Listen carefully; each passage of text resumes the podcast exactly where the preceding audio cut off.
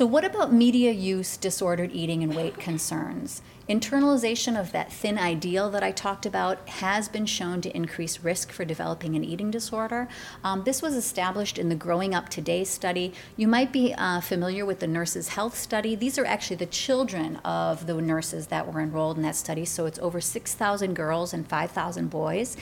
And what they found, if they look in the young people who say that they're trying to emulate a certain look of TV, of media characters, they found significantly more weight concerns and more eating disorder behavior, specifically binging behavior. What about TV time and weight gain? Um, there have been several good studies to show that more TV equals more weight gain.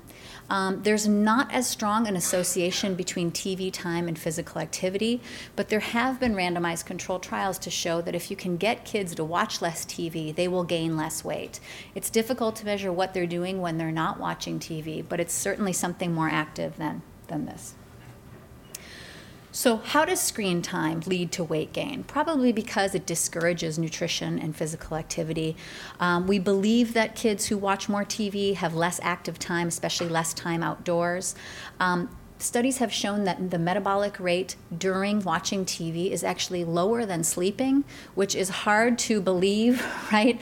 Um, I guess at least when you're sleeping, you might toss and turn a little bit, but watching TV, um, kids tend to be very still in the reclined position.